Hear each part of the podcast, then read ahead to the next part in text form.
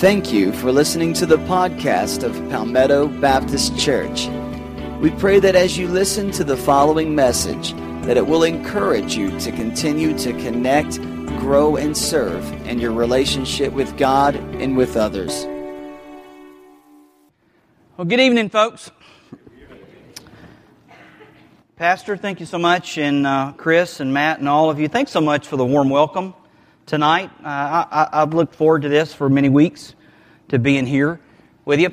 Uh, take your Bibles if you've got them. We're going to be reading out of the book of John tonight, John chapter 4. And while you're turning, can I just, I, I feel like obligated, I need to tell you this. Normally, Gary and I don't wear uniforms. Tonight, it's just a circumstance that we wore black pants, gray shirt, and a red sweater vest. We normally don't normally color match, but for y'all, we did. So praise the Lord for that. However, I, I got to tell you this: uh, someone, someone in my church tonight told me that that wearing a sweater vest makes me look slim. And, and so from now on, 100 degrees, I'm wearing a sweater vest on Sunday morning, baby. So you can count on the air conditioner on in the wintertime. Praise the Lord. Do you have your Bibles? Uh, stand with me. Let's read together John chapter 4. We're going to start all the way in verse 46 of John chapter 4. God's perfect word. John 4. So he came again to Cana in Galilee, where he, where he had made the water to wine. And at Capernaum there was an official whose son was sick. When this man heard that Jesus had come from Judea to Galilee, he went to him and he asked him to come down and heal his son, for he was at the point of death. And so Jesus said to him, Unless you see signs and wonders, you will not believe. And the official said to him, Sir, come down before my child dies. And Jesus said to him, Go, your son will live. And the man believed the word that Jesus spoke and went on his way. And as he was going down, his servants met him and told him that his son was recovering. And so he asked the hour when he was beginning to get better. And so they began to say to him, Yesterday at the seventh hour the fever left. And the father knew that it was at that hour that Jesus had said, Your son will live. And he himself believed, and all of his house. Will you pray with me? Father, I ask in these next few moments that you allow us the privilege of seeing the evidence of the presence of the power of the Holy Spirit tonight. And God, I ask that tonight you would interrupt us. God, I ask that tonight you would disturb us. God, I ask that tonight you would shake us into reality that you're a God that can be trusted in the middle of everything that's just gone wrong. Lord, I pray that you take us to that new place of trust tonight. And it's all these things that we pray in your wonderful name. Amen. Amen. Thank you so much. Go ahead. Have a seat. Folks, I believe with all my heart that, that we need to have a faith that dreams the incredible and can do the impossible. And tonight, in our story, we meet a man that through different circumstances, God calls to a higher level of trust. Now, tonight we're celebrating Thanksgiving, and, and for all of us this week, uh, we've, been, we've been talking about Thanksgiving, and, and I don't mean to embarrass my son again, but I will. Um, this, yesterday, we were at my sister's home celebrating Thanksgiving. And my brother in law had this great idea. He said, Let's go around the room and everybody say a quick prayer about something that you're thankful for. And everybody went around the room, 20 some odd people, and we were right there at the end and came to us. And my little girl, she was just baptized a couple of weeks ago, and she just, just ripped everybody's heart out. She said, Thank you, Lord, for letting me be baptized and for coming to live in my heart. And everybody was, Oh, so sweet. And then my son says, Dear God, thanks for mom. That was it.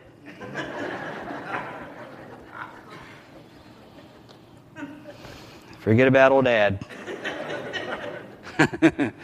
so it's Thanksgiving. I love you, buddy, but you're going to live that one down for a long, long time.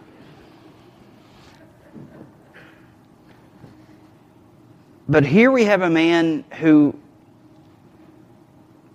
God was going to take him to a new place where he could give something to be thankful for. And so tonight, what I want to do is I want to very quickly just kind of walk you through these lessons that he learns and that he passes on to us. And then I think maybe at the end of the night, I, I, really think God wants to, to take us to a place where we commit to trust Him on a different level. And we begin to trust Him in such a way that we do begin to dream the incredible. And we do begin to do the impossible because of the faith and the confidence that we have in our Heavenly Father. So, are you ready?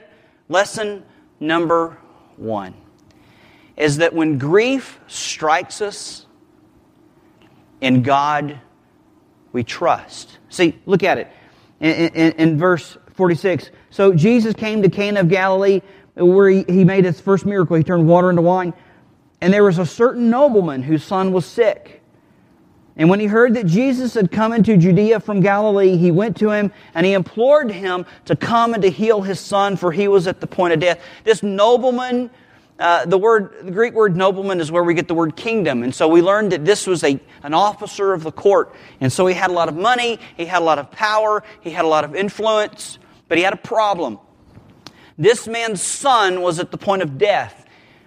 And I'm certain that because he had so much money and he had so much influence that he spared no expense in trying to make sure that his son was going to have the best medical care. And yet, in the process of all that he tried to do for his son, he discovered how little money can really do. And he discovered what money cannot buy. He discovered that, you know, money can give us degrees, but money can't buy us discernment. How many educated idiots do you know? You know, money can buy sex, but it can't buy love. Money can buy people, but it can't buy influence. Friendships. It can't it can buy pleasure, but it can't buy peace. And so the man learns a very hard lesson. That of all that he had and all that he had available to him, he could not do what he wanted to do he watched life flow out of the one that he loved. And it was grief. And it was grief that brought him to this place. And yet it was tragedy that, that pushed him. It was tragedy and it was trouble that pushed him towards the arms of Jesus. And it was the dying son that caused him to have an encounter with a divine Savior. And if we realize that, you know what? Sometimes grief, if it wasn't for grief in this man's life, he never would have found grace. And so grief is not a bad tool after all. And it pushed him and it pushed him until he began to realize that there was a purpose. And folks, anything that brings you closer to Jesus is a blessing. Anything that brings you closer to Jesus is a gift. And so the man is about to discover it. And so he comes to Jesus and he literally begs Jesus, Come into my house, come to my house, come to my house, come to my house, heal my son, come into my house. And Jesus says this most unusual thing. Unless you people see signs, verse 48, unless you people see signs and wonders, you will by no means believe. Now, when he says you, that where he's not necessarily talking to the Father, he's talking to the crowd because you here is plural. He says, folks, look, I understand what you're here to do. You're not here to worship, you're here for some wonders. And so Jesus could read the minds of the people. Do you think anything's changed? People flock to the fabulous, don't they? And I was thinking about this earlier. If, if I were to announce tonight at Rhema that next Sunday we were to have a good old fashioned, you know, holy, hanky miraculous healing, drink some poison, handle some snakes kind of a meeting. You'd be surprised that the line would probably stretch all the way down to Bradley's. But yet, the same folks wouldn't cross the street to hear the gospel. And they probably wouldn't cross the street to get right with God. And they probably wouldn't cross the street to get saved. And so Jesus says, Look, I understand what's happening here. Nothing's changed. Most people don't understand. Well, yeah, most people don't understand that the miracle of grace is more powerful than the miracle of glory. And so that's what we're going to learn here tonight. And so what we have is that, is that Jesus basically he looks at him and he says, folks, you don't need any kind of a sign. You need to have a confrontation with the Savior. You don't need any kind of a miracle. You need to get to know the Master. And by the way, do you know that you can believe in miracles and not know the Master?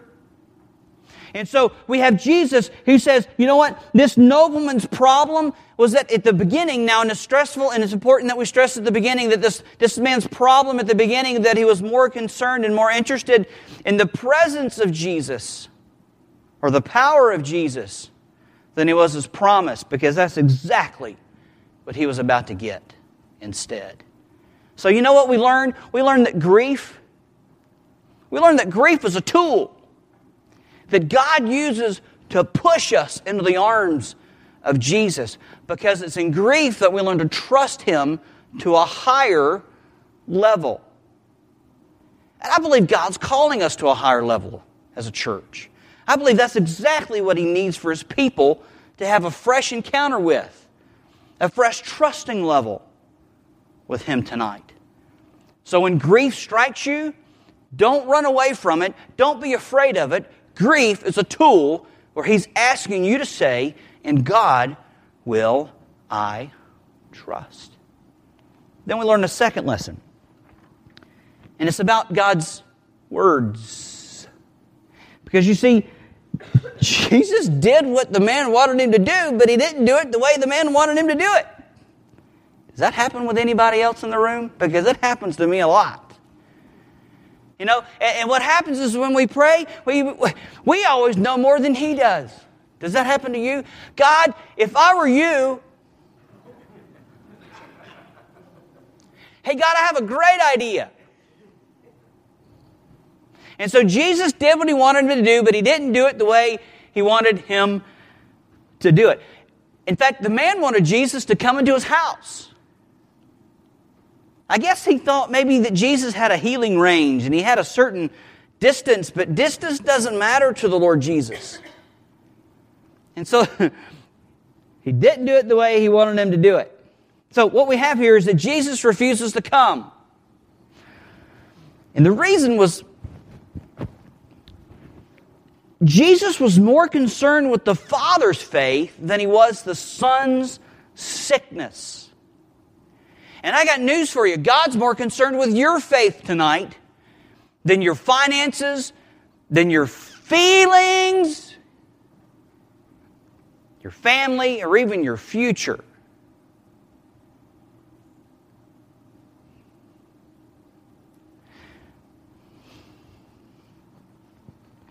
Have all these thoughts running through my mind, and I'm asking the Lord for discernment. We have so much and we have, we can have everything that this life has to offer. You can be in the greatest shape in the world. You can have the nicest house that it can buy, but without faith, it's impossible to please God.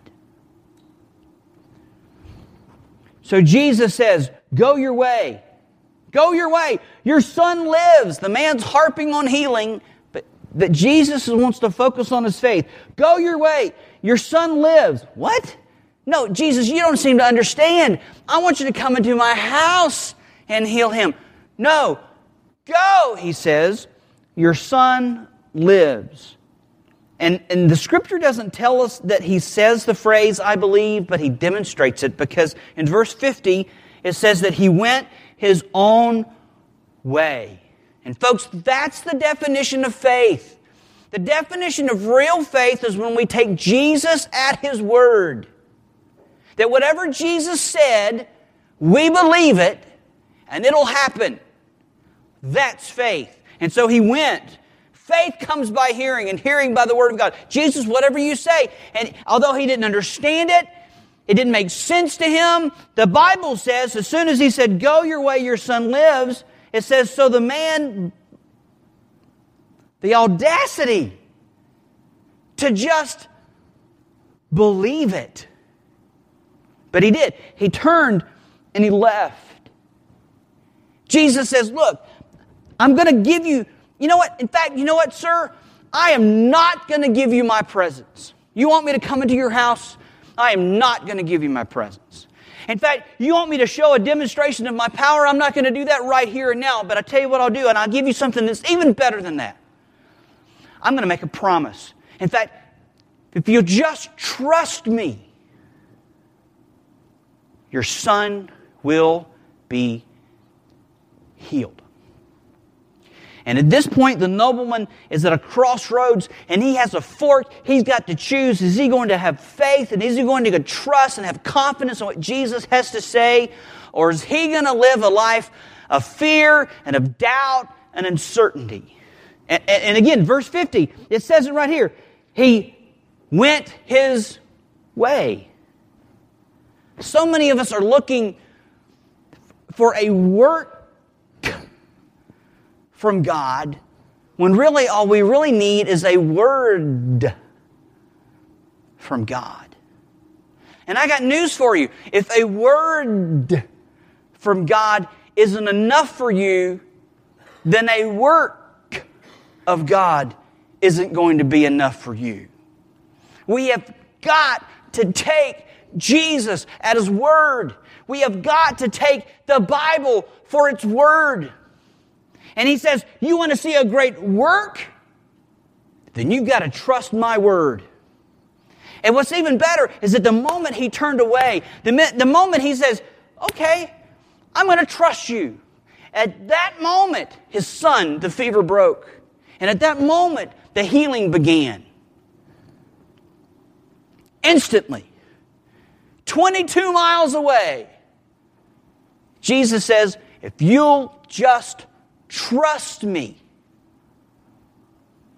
You can dream the incredible, and I'll do the impossible. But first, you've got to trust me. So, real faith is just simply taking Jesus at his word. Real faith is putting all our eggs in a basket and counting the chickens before they hatch. Because Jesus said so. Jesus said so whether or not we believe it. So, third lesson. First lesson is when grief strikes, we have to trust in God. The second lesson, when God speaks to us, we have to take Him at His word. And the third lesson is about grace. Because if you keep reading in verse 52, the moment he turns and he said, Your son lives, he discovers his servants are coming up. And hey, uh, when did my son begin to be healed? Oh, about the seventh hour. That's interesting because that's exactly when Jesus told me he would heal him. And the Bible says in verse 52 and 53 that he believed and his whole house believed. Listen to me. If you want your home to be changed, you've got to take God's word for what God's Word is. If you want your marriage to be different, you've got to take Him at His Word. If you want to have a great relationship between your children and your grandchildren, you've got to take God's Word and trust God's Word. And we've got to quit listening to what Hollywood has to say. We have to quit listening to what our president has to say. We have to believe what God's Word has to say. And we have to put complete confidence in what He has to say is above all things. And when we begin to trust that, and we begin to believe Him, we'll begin to dream the incredible and to do the impossible because that's exactly what happened to this man. George Barna, marketer, came out uh, a few weeks ago and said nine out of ten Americans believe that Jesus Christ is the Son of God, but yet only three out of ten have ever professed to receiving Him as Lord and Savior of their life. So is it real faith? Because you see, when God gives us the opportunity, if, He's going to demonstrate in our lives that, that you want to be changed, trust me. You want your marriage to be special, trust me. You want to have a, a, child and a relationship with that child and grandchild that's unlike any other child and relationship parent, trust me.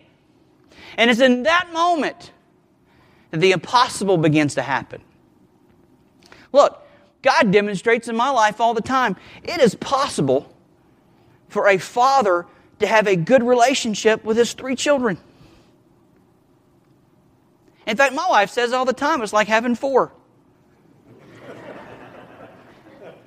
See, my wife went out of town a couple of days ago. She just got back, and, and I was in charge. Really, I was in charge. Thank you, Mike. Appreciate that vote of confidence there, brother. Sure, I mean, we, uh, Stephanie leaves and she says, Now look, we went to the store and bought you some salads and some, some grapes and some apples and some oranges. It should be healthy. And we waved goodbye to her. Hop in the car, kids, let's go get some cheeses and some chocolate. In fact, as Stephanie was driving away, my son said, Dad, are you going to be a mommy daddy or are you going to be a daddy daddy? And I said, What's the difference? He said, Well, a mommy daddy says you have homework to do and you got to clean your room. And, but a daddy daddy says, Let's go see a movie. and so Thursday I was a mommy daddy. And Friday we saw a movie. it's possible. It's possible for your 14 year old who still wants to come up and throw her arms around you and say, She loves me. It's possible for my seven year old who still wants to sit in my lap. It's possible for my son who actually wants to spend time with his dad. And you know why? It's because I believe God's Word. I, believe God's Word is the roadmap for how I should be a husband. I believe God's Word is a roadmap for how I should be a father, how I should be a pastor, how I should be a neighbor, how I should be a friend. And everything that I find in this book, I believe to be true. And it changes lives. It allows me to do, look, in this world, it is almost impossible to raise kids. My pastor always says that parenting is the impossible job. But apart from Christ, it's not, because I take him at his word. So here's what I would leave you with that, at the beginning of our story, our man starts off with a very satisfied faith, but he ended up with a saving faith. At the beginning of our story, this man was more interested in the promises of Jesus, but now all of a sudden he met the person of Jesus. At the beginning of our story, he was more interested in signs, but he discovered that there's a Savior to believe. Folks, never, ever, ever, ever believe that salvation comes by just believing in the Word of God. But instead, we're to believe in the God of the Word. And the whole purpose of God's holy Word is to push us into the arms of Jesus. And it's in that fresh one on one encounter that you begin to dream and it's in that one on one encounter that you begin to do the impossible. And it's there in that moment that I believe it puts a great big smile on the face of God. Because that's what He desires. And that's what He created us to do, is to trust Him. Nothing makes His day more for us to come to Him and say, okay, God, if that's what you say, that's what I'll do does, does the world for me as dad. See, because while Stephanie was out of town, the dishwasher was on the blink. So there's dad, and I wish somebody had taken a picture because there I was with my head up underneath the dishwasher and my little seven year old holding the flashlight. Dad, I don't see any water. well, that's good. Dad, I don't see any water. Maybe it's working. And at the end of the night, when Stephanie comes home, you know what they say? Mom, Dad fixed the dishwasher. Dad is great.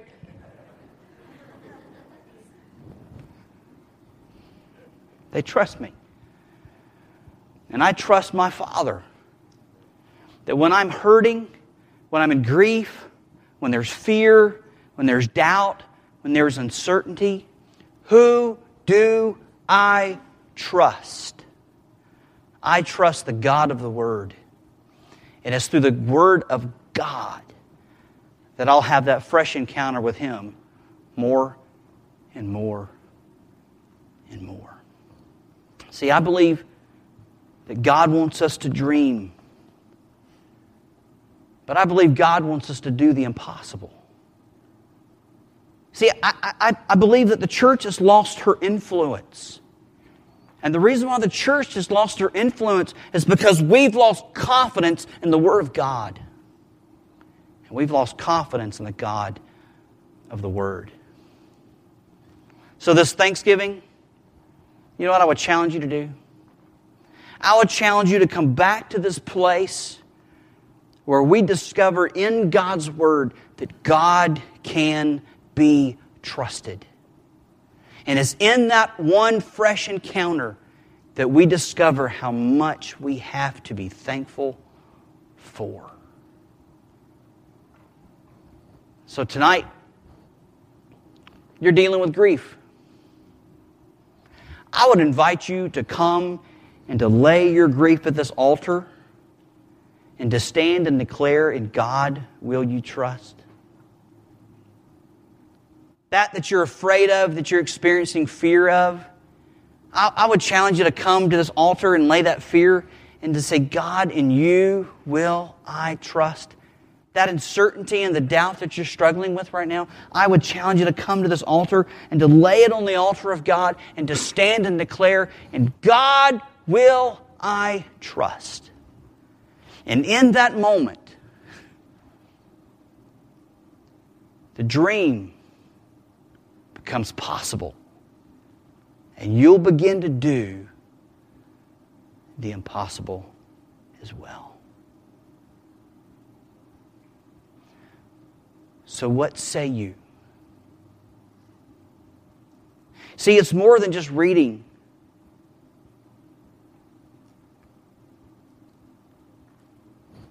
But let's start there. So, how many of you will commit to me with me to read the Word of God this year from beginning to end? How many of you would say, in my grief and in my fear and in my certainty, as I read through the, the, the God's Word this year, I will say, in God will I trust? Let's start there. Because God's calling us to a higher level of trust. And the only way we can find it is right here. Will you pray with me?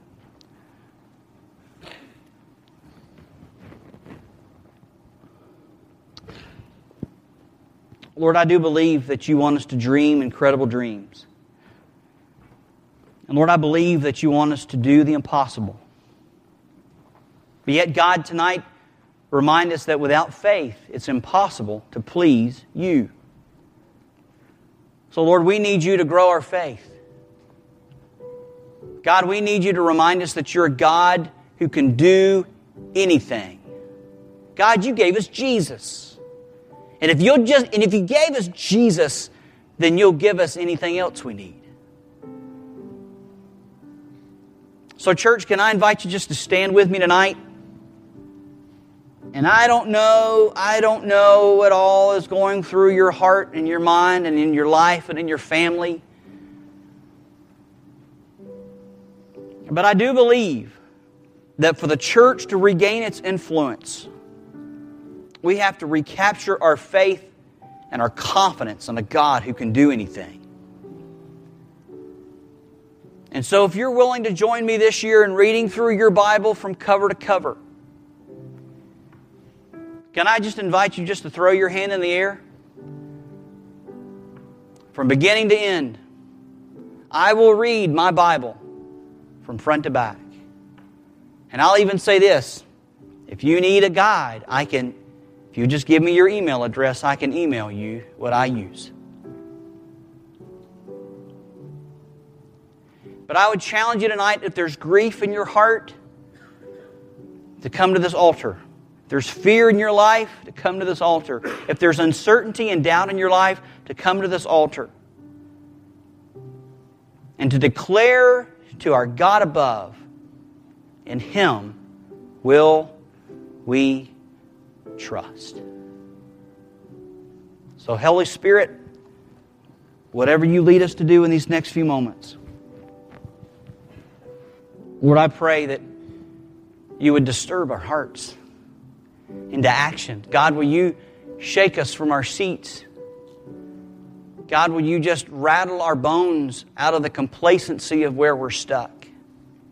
And Lord, may tonight we have a revival of our Bible. And it's all these things that we pray. Amen.